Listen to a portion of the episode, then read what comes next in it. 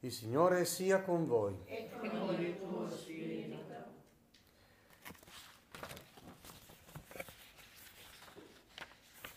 Dal Vangelo secondo Giovanni. Gloria a te, o oh Signore. In quel tempo Gesù parlò ai farisei e disse, Io sono la luce del mondo, chi segue me non camminerà nelle tenebre, avrà la luce della vita. Gli dissero allora ai farisei, Tu dai testimonianza di te stesso, la tua testimonianza non è vera. Gesù rispose loro, anche se io do testimonianza di me stesso, la mia testimonianza è vera, perché so da dove sono venuto e dove vado. Voi invece non sapete da dove vengo e dove vado. Voi giudicate secondo la carne, io non giudico nessuno e se anche io giudico, il mio giudizio è vero, perché non sono solo, ma io e il Padre che mi ha mandato. Nella vostra legge sta scritto che la testimonianza di due persone è vera. Sono io che do testimonianza di me stesso e anche il Padre che mi ha mandato dà testimonianza di me. Gli dissero allora, dov'è tuo Padre? rispose Gesù. Voi non conoscete né me né il Padre mio. Se conosceste me, conoscereste anche il Padre mio. Gesù pronunziò questa parola nel luogo del tesoro, mentre insegnava nel Tempio, e nessuno l'arrestò perché non era ancora venuta la sua ora. Parola del Signore. Lode a te, Continua la meditazione di questi giorni. Noi cristiani ci mettiamo al seguito di Gesù e calchiamo le norme della sua via crucis per imparare anche noi a portare in Gesù, con Gesù, per Gesù, tutte le nostre croci. In particolare è sempre difficile quando subiamo una ingiustizia, quando c'è la persecuzione del Vangelo. E allora abbiamo visto che la, la prima grande strategia è rimettere in Dio la nostra causa perché se no ci incaroniamo. Abbiamo troppo, lo diamo vinta al male. E allora due atteggiamenti eh, molto belli, no? uno suggerito proprio dal Salmo responsoriale di oggi. Con te, Signore, non temo alcun male. Ecco, per evitare di dar la vinta al male, riporre la propria causa in Dio. E la nostra fiducia lì, la nostra speranza è riposta bene. Perché appunto oggi Gesù si presenta come la luce, la luce del mondo, la luce della verità e della giustizia, lui che opera la verità e che farà giustizia. Noi possiamo contare su di lui.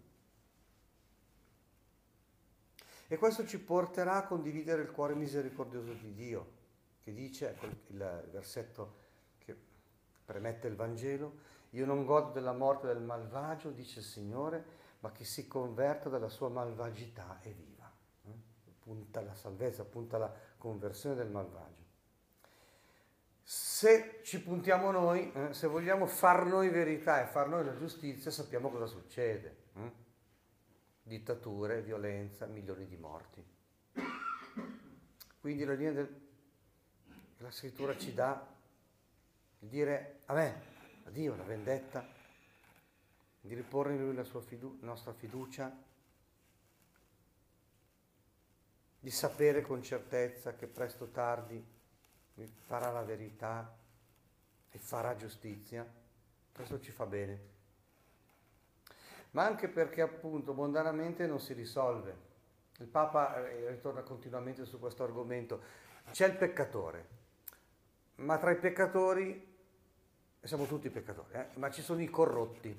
I corrotti diventano insensibili al bene e al male. Allora, eh, qui in, um, l'Antico Testamento legge la pagina di Daniele famosa, Susanna i Vecchioni, che attentano a lei, la sua purezza. Eh? E eh, allora arriva il giovinetto Daniele, e sistema le cose in nome di Dio. Gli anziani riconoscono che il Signore si è posato su di lui. Allora anzitutto Daniele rimprovera i, i giudici che è una giustizia troppo umana, troppo mondana. Stolti, figli di Israele.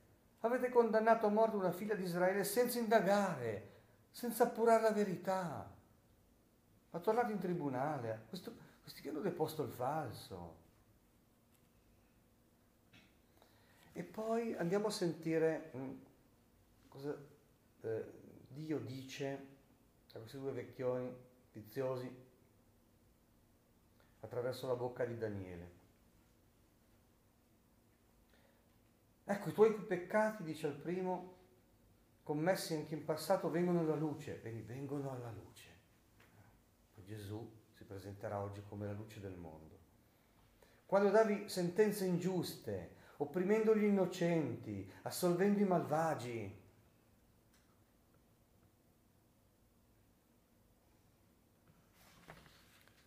Mentre il Signore ha detto non ucciderai il giusto, ecco la giustizia, i comandamenti di Dio.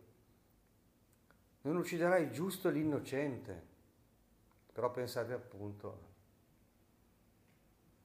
ai livelli di corruzione, di favoritismo, come è importante invece l'imparzialità, in particolare nel giudizio, in particolare per i magistrati, per la magistratura, eccetera tenersi lontano dalle varie influenze, stare attenti anche alla disposizione dei propri amici e dei propri nemici, esattamente per far giustizia e non favoritismi. Non è così semplice di volta in volta. Eh? Pensate anche in piccolo, in uno schema familiare, quelli con cui ci troviamo bene, che siamo subito più disposti a pensare bene, quelli che ci troviamo male, che siamo sempre più disposti invece a pensare male. Quindi com'è possibile facilmente fare delle ingiustizie?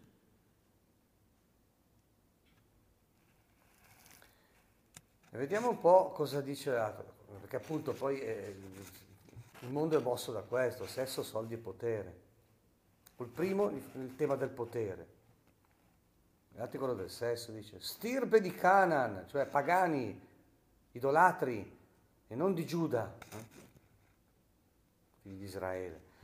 La bellezza ti ha sedotto, la passione ti ha pervertito il cuore. Facevate così con le donne di Israele ed esse per paura si univano a voi, per paura si univano a voi, cioè il condizionamento anche delle paure. Una figlia di Giuda non ha, poi, non ha potuto sopportare la vostra iniquità. Ecco quelli che si rialzano, quelli che magari otterranno giustizia già in questo mondo, ma a volte no, non ci sono mezzi e tutto è corrotto, tutte le grandi relazioni. E allora ecco che bisogna guardare proprio Gesù, giusto giudice. E vediamo che, la cosa sorprendente è questa, che si farà giudicare e giustiziare, cioè che deve scontare su di sé, nella sua anima, nel suo corpo, nella sua relazione con noi, nella sua relazione con Dio, tutto quello che è iniquità, che è ingiustizia, che è falsità. E dunque orientiamo la nostra preghiera a chiedere giustizia e verità in un mondo che è precipitato profondamente nelle tenebre, perché quello che si vede è che non ci sono più solo ingiustizie etiche, cioè valori calpestati, ma c'è una perdita di evidenze etiche, cioè non si sa più cos'è il bene e il male. Hm? E in particolare questi nostri ultimi anni, nel mondo occidentale, una perdita anche delle evidenze antropologiche, cioè la stoffa della realtà viene contestata. Eh? Molti autori dicono c'è un processo di decreazione, andare a contestare la trama della creazione così come l'ha fatta Dio. E quindi le tenebre sono particolarmente fitte. Ed ecco perché bisogna andare da Gesù per, eh, per avere luce, per ritrovare evidenze, per fare giustizia in modo che la giustizia non arrivi a giustiziare, ma a giustificare.